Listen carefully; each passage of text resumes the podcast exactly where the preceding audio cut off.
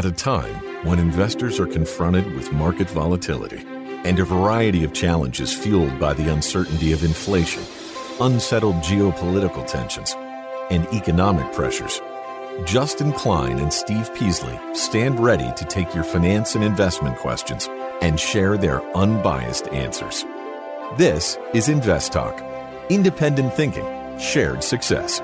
Invest Talk is made possible by KPP Financial, a registered investment advisor firm serving clients throughout the United States. The clarity for your path forward starts now. This is a special Best of Caller Questions Invest Talk compilation program. Remember, the Invest Talk phone lines never close. Please call with questions. 888 99 Chart. 888 99 CHART. They will be played and answered on an upcoming Invest Talk podcast. Welcome to Invest Talk, above average investing for the average investor. We try to bring you useful information and answer any questions you might have as long as they're financial. 888-99 Charter is our number, 888-992-4278. Hi, Stephen Justin. This is Kevin calling from La Crescenta. Um, happy holidays to both of you. I'm calling because I have a question about fully paid lending. I have my retirement account with Fidelity, and uh, I received an email asking if I was interested or enrolling in their fully paid lending program. Trying to see what the cons are of doing this. I understand it can also be done in a non-retirement account, but then uh, your dividends are no longer qualified dividends and turn into ordinary income. So I don't want to do that, but uh, I was looking into doing it with my retirement account and uh, seeing what you guys thought about uh, enrolling in this program, just to get a little extra yield on on my holdings. If you could just share your thoughts on it, I'm not worried about Fidelity going out of business or going bankrupt. So, are there any other cons with participating? Uh, look forward to hearing your answer on the show. Thank you as always. All right, fully paid lending. Um, I, I don't have a ton of experience, to be honest with you, um, but I know it, it's a way to earn some extra yield on securities that you probably are going to hold anyway. Um, so, you know, and there's, uh, I, I know if you want to sell the, the underlying position, you have to kind of unwound, unwind, excuse me, the uh, the lending program. Um, you know, so you basically have to take it off this this program. Um, every institution's a, a, a bit different um, in their their terms and how it works. So you definitely want to understand, uh, you know, how each broker uh, deals with it. You do waive uh, your voting rights, which most people don't uh, really care about. Um, so it is something that I think if you, if you're going to hold the position, you know you're going to hold it for a long period of time. Uh, I, I, don't see any much downside uh, to it, uh, except for like you said, there are some tax implications that you have to be aware of. Thanks for the call. Hi, Steve and Justin. This is Bryce calling from South Carolina. I was just looking at a portion of my portfolio targeting dividends and cash flow.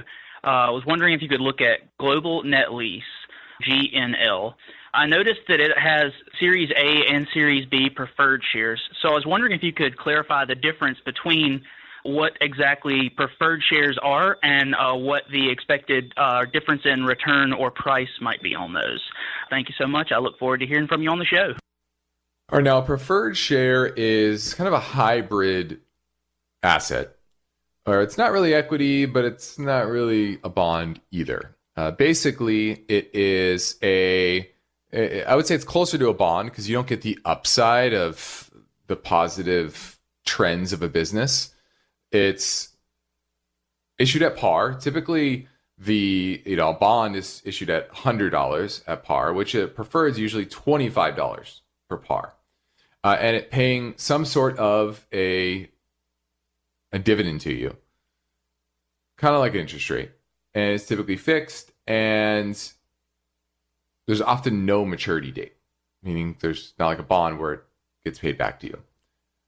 Typically, uh, let me let me go back. It's part of the capital structure. So let's say they go bankrupt. You're not a bondholder, so you're not paid first. Now you're paid ahead of the equity holder, so they're paid last because you're preferred equity. But usually the bondholders they get most of the assets, if not all. So you don't get the upside like equity holders, and you don't get the protection on the downside like bondholders. I don't really like them. I don't like preferred shares. They're not, you know, you can hold a little bit, it's fine. But in general, they're just not great investment vehicles. So I would pass on that. Thanks for the call. Do you have questions about FDIC security, mortgages, money market funds, losses to your retirement plans? Give us a call today, 888 99 Chart. Hey guys, I just left my company that I was with for about four years. I had a Roth 401k with them that I received a match on. Now that I left, I'm just wondering, what do you recommend I do with those funds? Would you leave them in that company's program, or would you do a rollover? Just curious. Get you guys' thoughts. Thanks. Uh, this one's very easy. Roll it into a Roth IRA. You already pay taxes on it in the Roth 401k. And you're going to, if you're going to leave it there, you're going to be locked into those funds. Some of them good, some of them average, probably some of them poor. Uh, you're probably picking from 15 to 20 different funds. And when you roll it into a Roth IRA, you can go invest in individual stocks, ETFs, other mutual funds, individual bonds. You can do a lot with it run a cover call strategy. You can do a lot with a, a, a, a Roth IRA. So that's the simple and easy way to get the money out of there and invest in whatever you like. All right. Thanks for the call. You can call right now and be part of the program. Let's hear about what your talking point is. 888 chart 888 992 4278. You can get through right now. In today's world, a variety of factors are affecting the stock markets. Serious investors know building a secure financial future requires hard work and determination.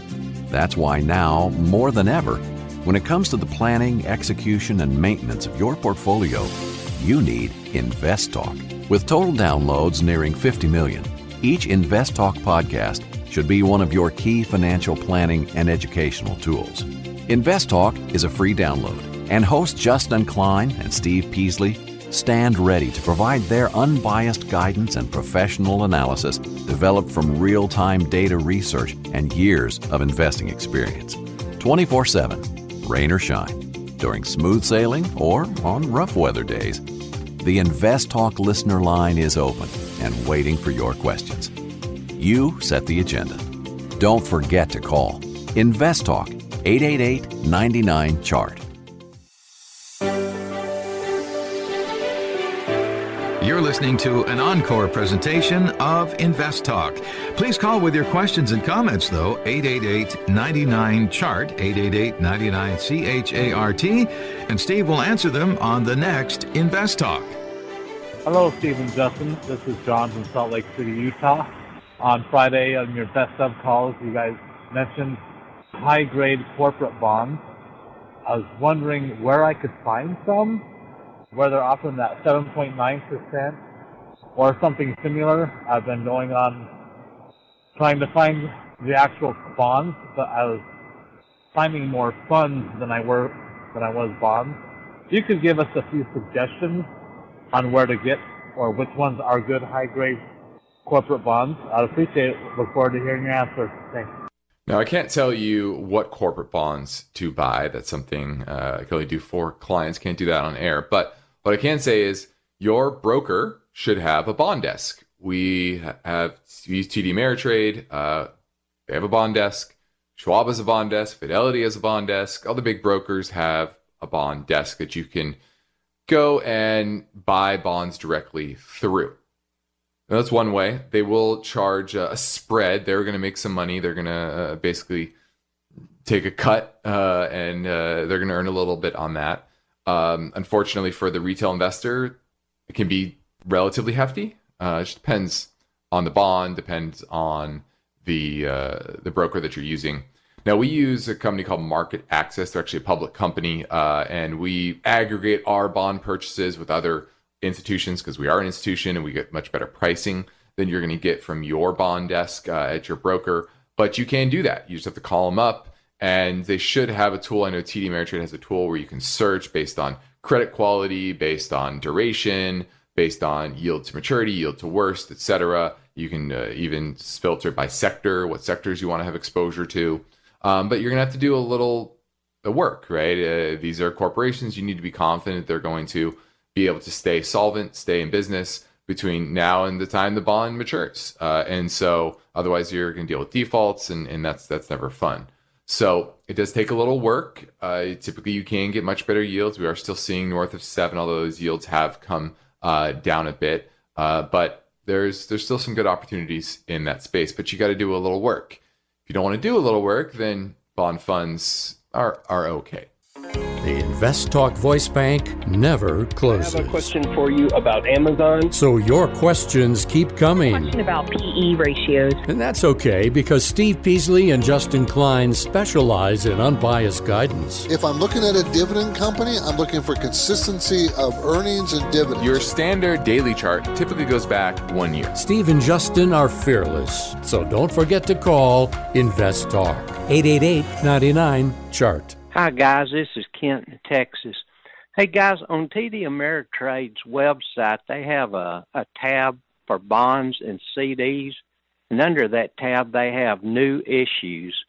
So you can buy bonds at, at par.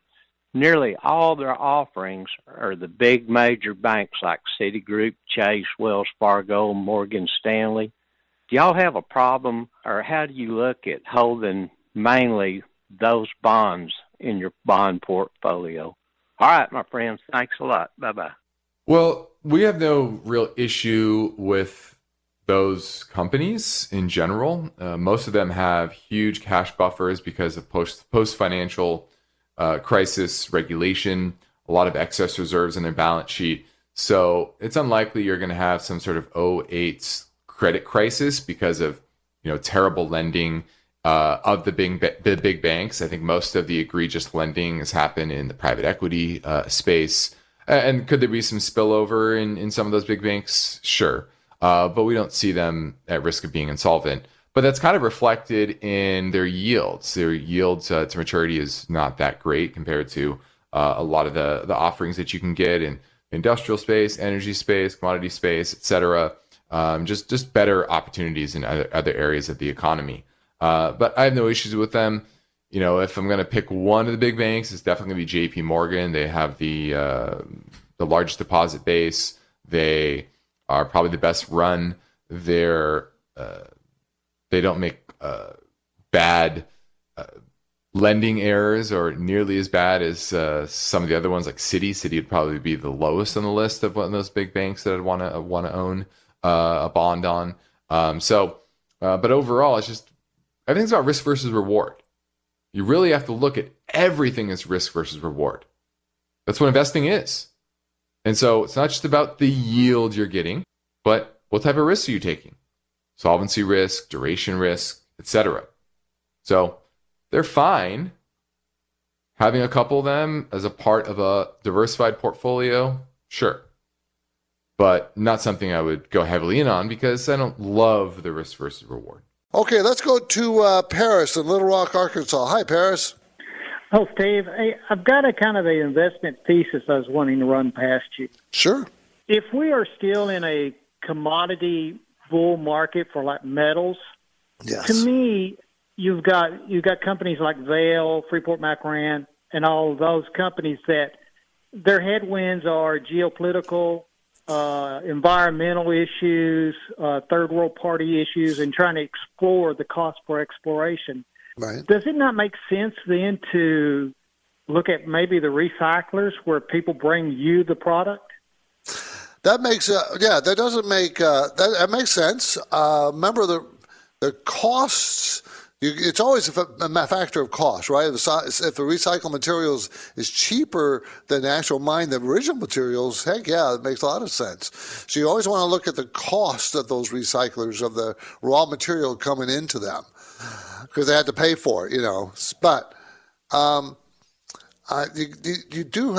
We are in a bull commodity bull market. Even if you look at the commodities that you just mentioned or the stocks you just mentioned, did they have a great year? No, but they had a lot better year than tech. You know, and they're still pretty. A lot of them still pretty cheap, very cheap when it comes to price earnings ratios and those kinds of things. And that's even staring at a recession that's coming at us. You know, so yeah, I, I, don't have any problem with that. I think that thesis of looking for recy- at recyclers is a sound thesis because of the the political winds of you know clean energy and recycling. I think that's going to stay with us for years and years and years. So I think it's a good thesis for the long haul. Paris, thanks for the call. Good one. You're listening to Invest Talk, everybody. I'm Steve Peasley. We want to answer your questions. Our listener line number is always ready for you 888 99 chart. Beginning our experience, we're here to answer your question.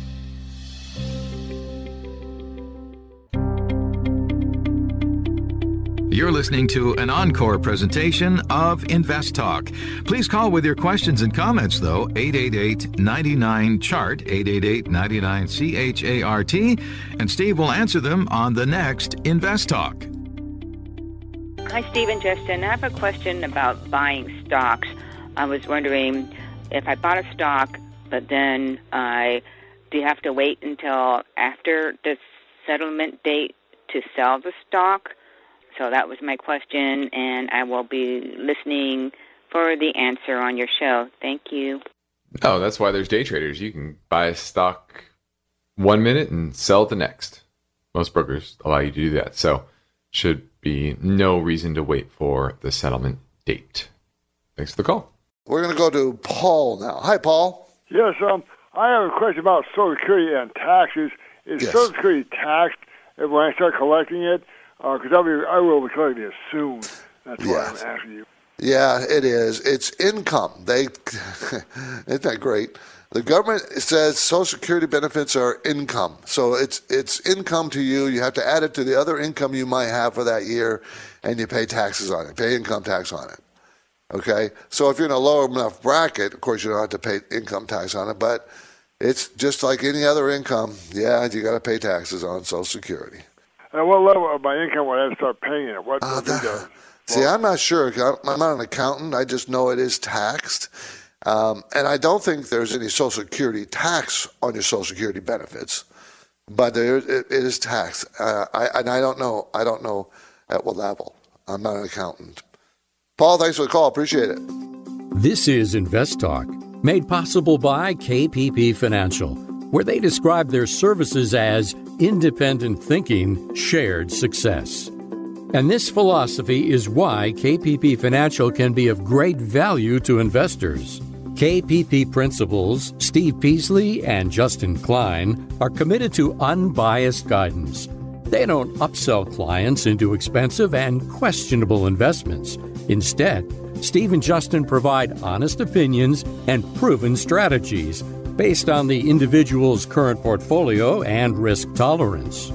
Working with KPP Financial, you can be assured of consistent dedication toward the goal of helping you achieve financial freedom. You can get things started with a phone call or a simple message through investtalk.com. The Invest Talk radio and podcast continues now. The phone lines are open. Call with your questions. 888 99 Chart. Yeah, hi, Justin and Steve. This is James from New Jersey, longtime listener. Thanks for everything you guys do. I'm interested in moving my 403b over to a Roth IRA. I know that you guys have talked about this before, but can you just explain that process once again? And then if my wife and I file jointly, would I be then able to open up two Roth IRAs, one for me and one for her, if we still fall under that annual income? Again, thank you so much, and I look forward to hearing your response on the next podcast. Bye. Well, I'll start off with the 403b, and that's pretty simple. 403b, 401k, workplace retirement account, etc. You can roll that into a Roth IRA if you hadn't paid tax on it, if it wasn't a Roth 401k or a Roth 403b before, all of that would be taxable to you in that given year. So you want to be cognizant of the tax consequences there. the simplest thing would be roll it into an IRA. We do this all the time for new clients come aboard, open up an IRA, give them instructions on how to basically have their 401k, 403b provider send a check to, in our instance, TD Ameritrade, whatever broker that you're going to open up the IRA or Roth IRA with. Make a check payable to them for benefit of your name, and then it deposits into that IRA. Uh, I always say it's best to just start off with an IRA. You can always convert it to a Roth IRA, part of it or all of it in the future. Uh, so that's probably the best way to go. So you can manage the tax implications of getting into an Roth IRA, but your thought process of eventually getting into a Roth IRA uh, at a low tax rate is a smart way of thinking, something you should be um, planning for. Now, when it comes to your wife filing jointly, filing, it doesn't matter how how you guys are filing. You anybody can open up a Roth IRA or an IRA, either one or both.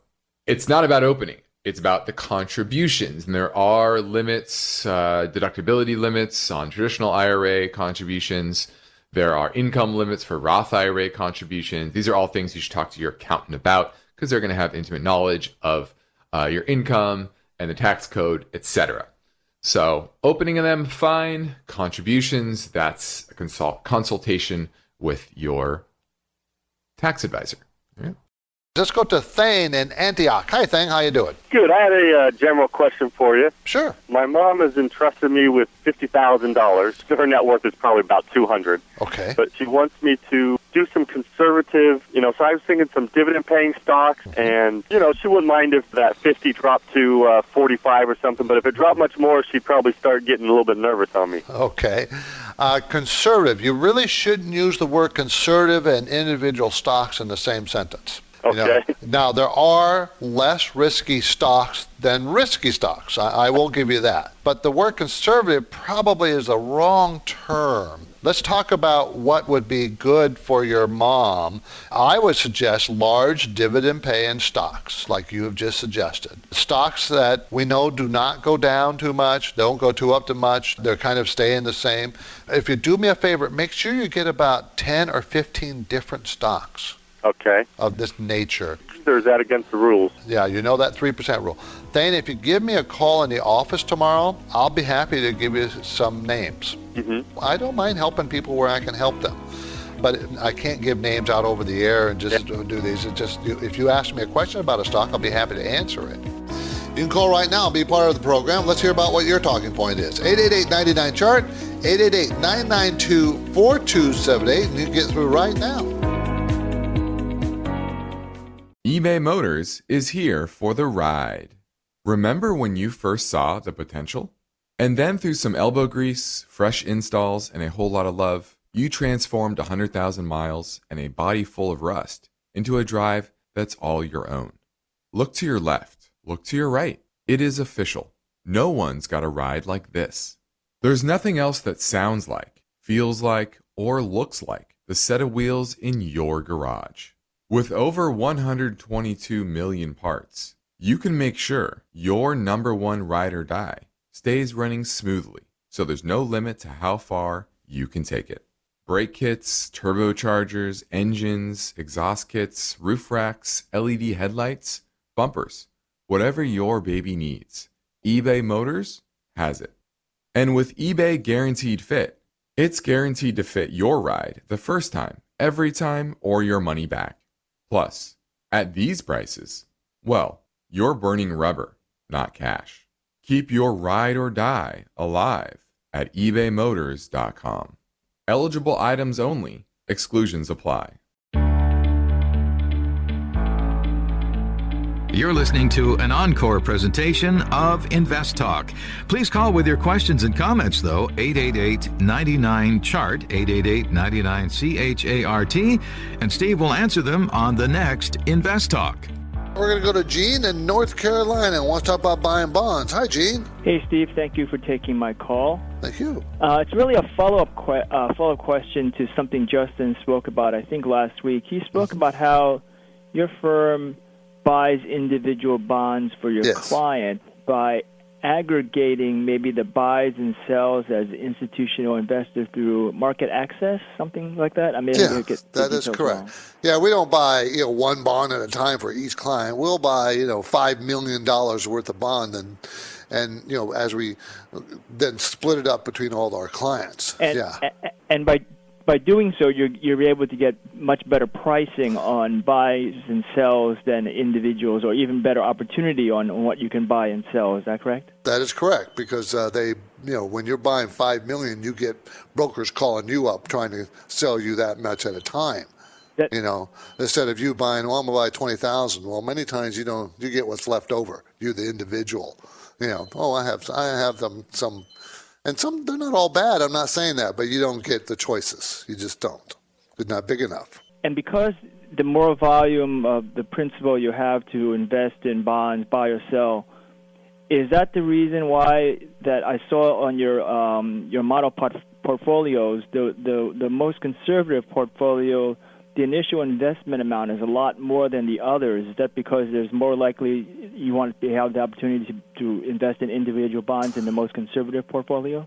Well, uh, yes, because the, the bigger the aggregate, the, the, the bigger the aggregate we can buy, the better, more power we have, more influence we have of, you know, getting a better better bond.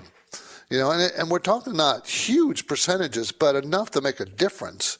You know, as far as we'll get an extra, you know, three or four basis points. You know, you multiply it times, you know, 20, 30 different bonds in a portfolio, and it kind of adds up. So that's why we do it. Appreciate the call. Good call, Gene. Thank you very much. Go to Edgar. He's in San Diego. Wants to talk about value investing. Yes. Hi, Justin. I've been uh, trying to find a, a mutual fund or, excuse me, ETF that is value investing and covers small, medium, large cap companies. Is there any such a ETF around? That covers large, mid, and small. I don't know any off the top of my head. I mean, there are a lot of you know value focused funds. You know what we do for our clients, we're kind of in that way, right? We go kind of anywhere, large, mid, and, and small. Um, so most funds in general, ETFs or mutual funds they're going to buy, they're going to be kind of pigeonholed with large, medium, or small. That's just frankly what the vast majority of them are, right? Like if you bring up uh, Vanguard Value, VTV, that's going to be large cap value, right? But there are many small cap value funds. There are mid cap value funds. You know, uh, are there all cap value funds? I'm sure there are, but I don't know any off the top of my head, to be honest with you, or any that are any good. Uh, that's for sure. So I think you're just going to have to do your own research and, and try to find ones that span uh, all parts of uh, the, the, market. Um, there's a lot of funds out there. So I'm sure there are ones that will do that. Um, but you're going to have to do a little research. And frankly, like I said, I don't know any of the top of my head.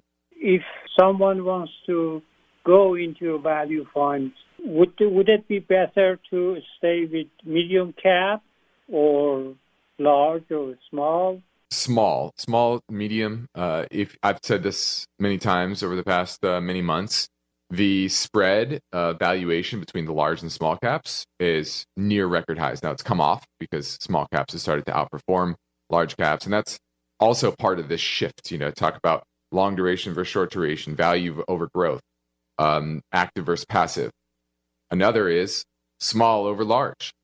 And so the best category, if you're looking at the Morningstar style box, which is you know basically how you can sum up uh, different style factors, small cap value is clearly the most attractive in the market right now. now. Does that mean you put all of your money in small cap value? Not necessarily, but you, you want to be overweight those areas. So that's the way you want to think about it. Thanks for the call, Edgar. This is Invest Talk, made possible by KPP Financial, where principals and Invest Talk hosts Steve Peasley and Justin Klein are independent financial advisors. For clients, they are fiduciaries. Steve and Justin have a duty and a commitment to always place the interests of their clients ahead of the firm. This is different from the way many other organizations operate. And one way you can realize the benefit of an association with KPP Financial is to know that KPP practices parallel investing. This means that the personal investment accounts of KPP principals participate with client investments at equal prices and percentages. It's an important difference. You can learn more anytime at investtalk.com or reach out to Steve Peasley and Justin Klein by emailing or calling their Irvine, California office. The Invest Talk radio and podcast continues now. The phone lines are open. Call with questions 888 99 Chart. I started my portfolio in March 2020 and increased my positions aggressively. And uh, of course, I was overweighting in the tech sector. I realized some gains, but not enough though, and uh, reinvested into some of the stocks that started going down in 2021. Then changed my strategy, thanks also to listening to your podcast and uh, my dividend portfolio, um, which now makes more than 60% of my overall portfolio. I tried to split that a little bit to see how it develops. Yeah, this is a portfolio, the dividend portfolio is doing fairly well. And over the next years, I would do some tax loss harvesting with the bad performing Ponzi stocks but this takes a lot of time, of course. All that said, the question is basically does this strategy make sense, or should I be maybe radical and sell everything and start from scratch? From the line, I'd still be making 10 15% gains from my invested money, but technically I would end in a loss. That's basically my question. Thank you in advance, and um, bye bye. No, you don't sell out your whole portfolio all at one time. It doesn't make sense to, you know, remember that old saying, time in the market is much, much, much better than timing the market. You can't time the market. So staying in the market, and if you got about a 60% portfolio in dividend paying stocks, that's how you make money is the dividends reinvesting the dividends over time even though the stock moves up and down, even it moves down sharply. Many times you're still in a profit mode because your your your, dividends have constantly reinvested for you, and now you're buying with your dividends cheaper price st- stocks, as long as you have good solid dividend payers. Now, I, I think you know there's a I, there's part of my everybody should do that. P- part of my portfolio is higher risk. The majority of my portfolio is low risk because it's based on my risk tolerance and my age. The younger you are, the more risk you could take. But you know, you, you remember you're developing a strategy. You developed a strategy. Sounds like it was a very high risk strategy when high risk stocks are performing. Everybody follows the money, and that's you get caught every so often. Uh, now, now your strategy is to follow the dividends, or at least move to some of the dividend plays, or 60% of your portfolio dividend. And that's a different strategy. I would stick with that strategy. I think it's a sound long term strategy. You know, yeah, you can still sell off your losers, still do tax loss selling. You know, there's not no no issues with that. That's what it's all about this time of the year is managing your tax losses and try to harvest them so that you can apply them against future gains. So no, nothing wrong with what you're doing. There really isn't. Okay? Do you have questions about FDIC security, mortgages, money market funds, losses to your retirement plans? Give us a call today, 888 99 Chart. Hi, Stephen Justin, longtime caller here, and I love your show. Thank you guys very much for all you do to help us small investors out. I have a quick question. I know you've been recommending, and it's always a good thing to take your stock losses and stuff for tax reasons at the end of the year. To take the stock losses, I also know you need the whitewash rule for 31 days before you can buy them back again. How big of a loss do you need to have in a stock before you should take it? If you only have a stock loss and it's four, five, six hundred, is it worth doing that and then buying the stock back again? Or should you only do this if you have a loss of two, three, four thousand or more? Is there a set amount that's kind of recommended? And then again, is this just for long term holding stocks of one year or longer, or should you even do this for short term held stocks, maybe like for four, five, six, seven months or so? Just wondering more specific details on this sale rule to capture your losses for taxes. Thank you guys for your help. Look forward to hearing your answers on your podcast. Well, it, it doesn't matter whether it's long or short. Um, and the size is all relative. $400 to one person might be small and it might be large to another. And it's all relative to what gains you have uh, on, on the books so far uh, that you've taken for the year and how much tax you're willing to pay. Some people don't want to pay any tax. They want to try to offset all of their gains and they're willing to wait 31 days to buy uh, some positions, the positions back. Now, there's the risk that hey, 31 days later, maybe the stock's up dramatically, and that wipes out uh, any savings in taxes that you might have. If you're in a high tax bracket, that's probably pretty low. you know, it'd have to really rally that to happen. But then also, do you want to sell even more and, and get uh, a net loss, and you can write off up to three thousand dollars a year on your taxes if you have more. You know, uh, you have you have complete net losses. So it's really up to you.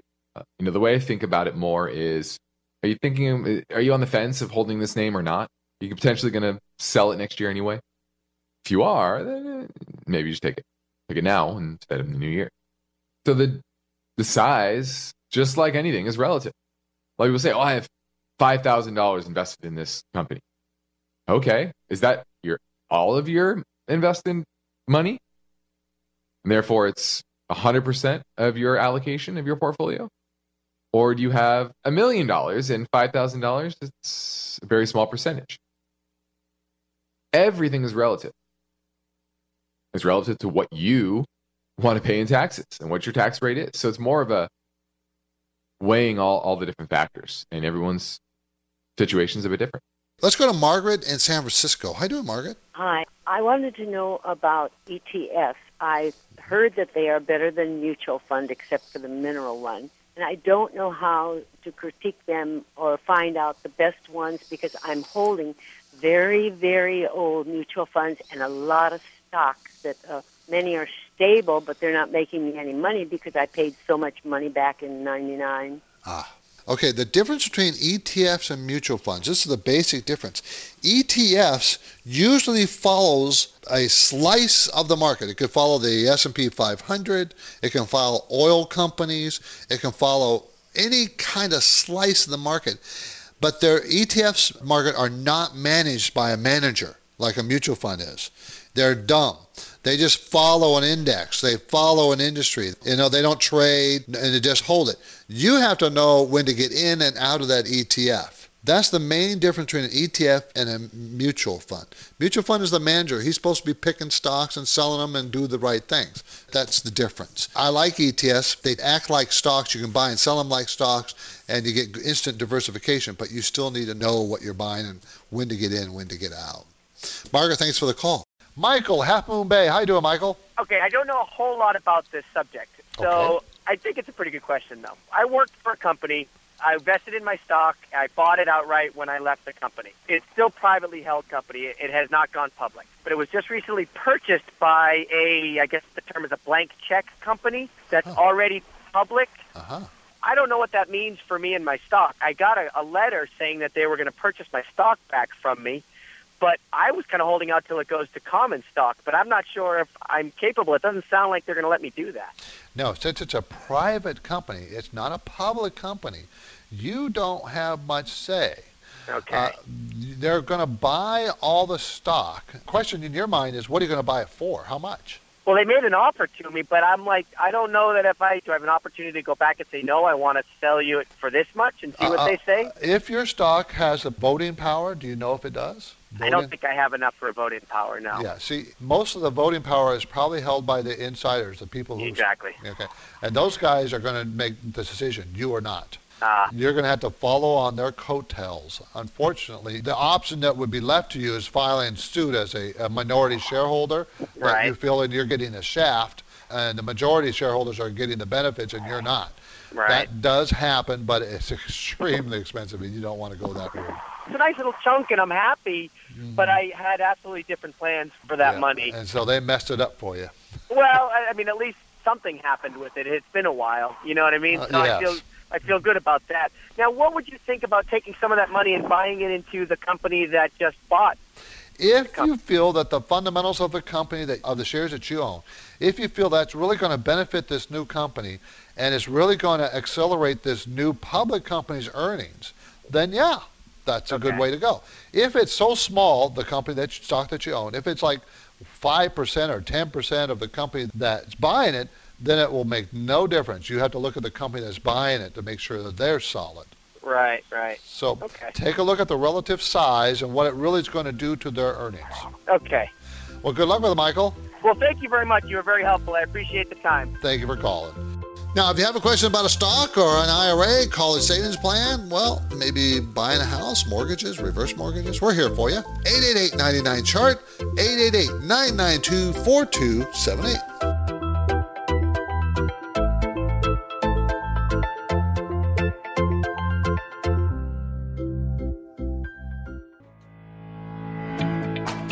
You're listening to an encore presentation of Invest Talk.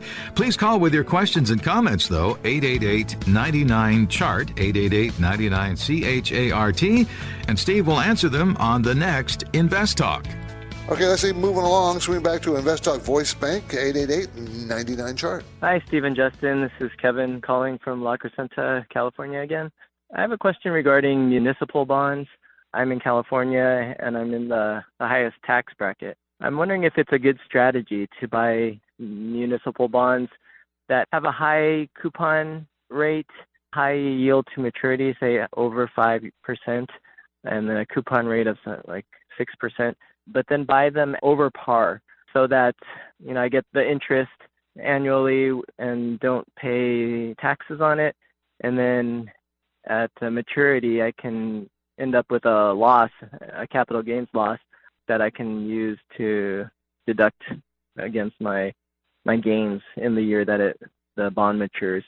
And these are pretty long dated bonds or they mature far out in the future. So I'm wondering if you think that's a good strategy for the next eight to ten year kind of range. Uh, I look forward to hearing your answer on the show. Thanks again for all your help. Well, you, you failed to mention the best part of them, and they're double tax free, uh, state and federal tax free, the interest that you do earn. So that's a good thing about uh, municipal bonds. Um, make sure the municipality is strong enough. If you have a long term municipal bond, you want to make sure that they're strong enough. So make sure the ratings are pretty good on the on the on the uh, municipalities. Uh, there's nothing wrong with that strategy as part of your portfolio. I wouldn't make it my complete portfolio, no. But as part of the portfolio, if you're you know if you're in the highest tax bracket and you're trying to reduce your tax exposure, this would this would help doing that by making having you have uh, income that you're not having to pay income tax on. But um, you sounded kind of young, so I, I think you're still probably in the asset gathering stage of your life. So you, this shouldn't be the, the whole thing. This would be more building an income portfolio for people retiring if you're going to use your whole portfolio, so you can have a steady income um, as you you know as you live out your later life. So yeah, there's nothing wrong with it for part of your strategy. I see nothing wrong with that strategy. Okay. Hey, Steve or Justin. Thanks for taking my question. I am curious if switching my asset allocation during the current timing of the market right now would be a big mistake. What I'm talking about is inside my 401k, I currently have a target date fund, and the expense ratios are way higher than some of the funds I can pick on my own that will still diversify me as much as my target date fund. But I'm curious if I made that switch when the market's in a correction, am I going to lose out or am I going to make that up on the funds that I would pick being lower cost? If that makes any sense. I love the show and can't wait to hear your answer on the podcast. Thanks again. Okay, uh, target dated funds. Those are the funds that have the date 2025, 2040, 2045 way out there. It could be way out there, they can be close. And you didn't tell me what year your target dated fund matures. If it's way out there, it's fully in the market and probably holds a bunch of indexes, index funds inside it. If it's really close, then it gets it moves as it gets closer to the retirement date. They buy more and more bonds. So if you wanted to be in the market your target date should be way out there. And it, you will lose nothing or gain nothing necessarily by moving from that target date to individual funds, depending on the funds themselves and how they operate, what kind of funds you're going to buy. You won't lose not anything or gain anything just by making the switch. So I would prefer that you make a switch. I don't like target dated funds because I don't like the fact that they're kind of invisible what they're doing. And I don't like the fact that they automatically go to more bonds as the date gets closer because what if it's not a good time to be into bonds? And I don't like bond funds. I like the individual bonds, but I don't like bond funds. So the reasons I don't like it. Hello, Stephen Justin. This is Jay from Georgia. Quick question for you.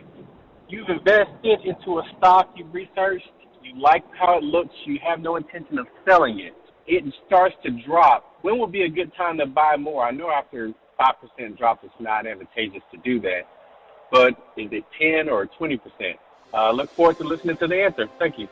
To me, it would be at support. So things are going well, it starts dropping, it starts pulling back, which is not atypical, right? Nothing goes straight up or straight down. You get pullbacks, consolidation periods, etc.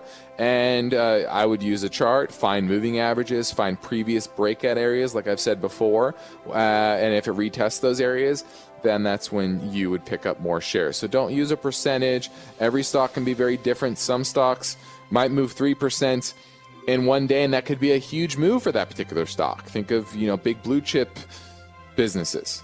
Others, 10% in a day are is normal because it's it's a volatile name and maybe a tech name, it be a biotech, whatever that is, the volatility may be higher than normal.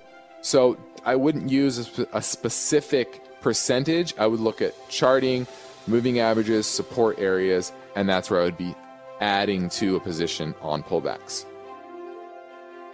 Invest Talk is a trademark of KPP Financial. Because of the nature of the interactive dialogue inherent in the format of this program, it's important for the listener to understand that not all comments made will apply to them. Specifically, nothing said shall be taken to be investment advice, or shall statements on this program be considered an offer to buy or sell security. Because such advice is rendered solely on an individual basis and at times will require that the investor review a prospectus before investing. Invest Talk is a copyrighted program of Klein, Pavlis, and Peasley Financial, a registered investment advisor firm which retains all rights. For more information regarding KPP's investment advisors, call 1 800 557 5461